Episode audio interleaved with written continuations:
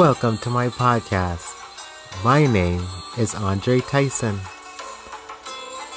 Did you know that you were born to shine?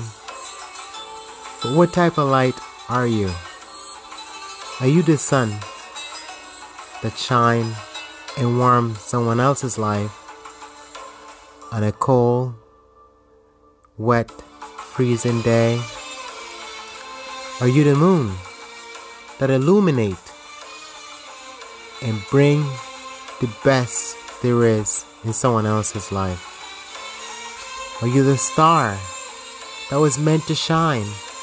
But because of whatever it is in your life, whatever it's pollution and everything else that prevents you from shining, once you get rid of all those pollution, you're now able to shine.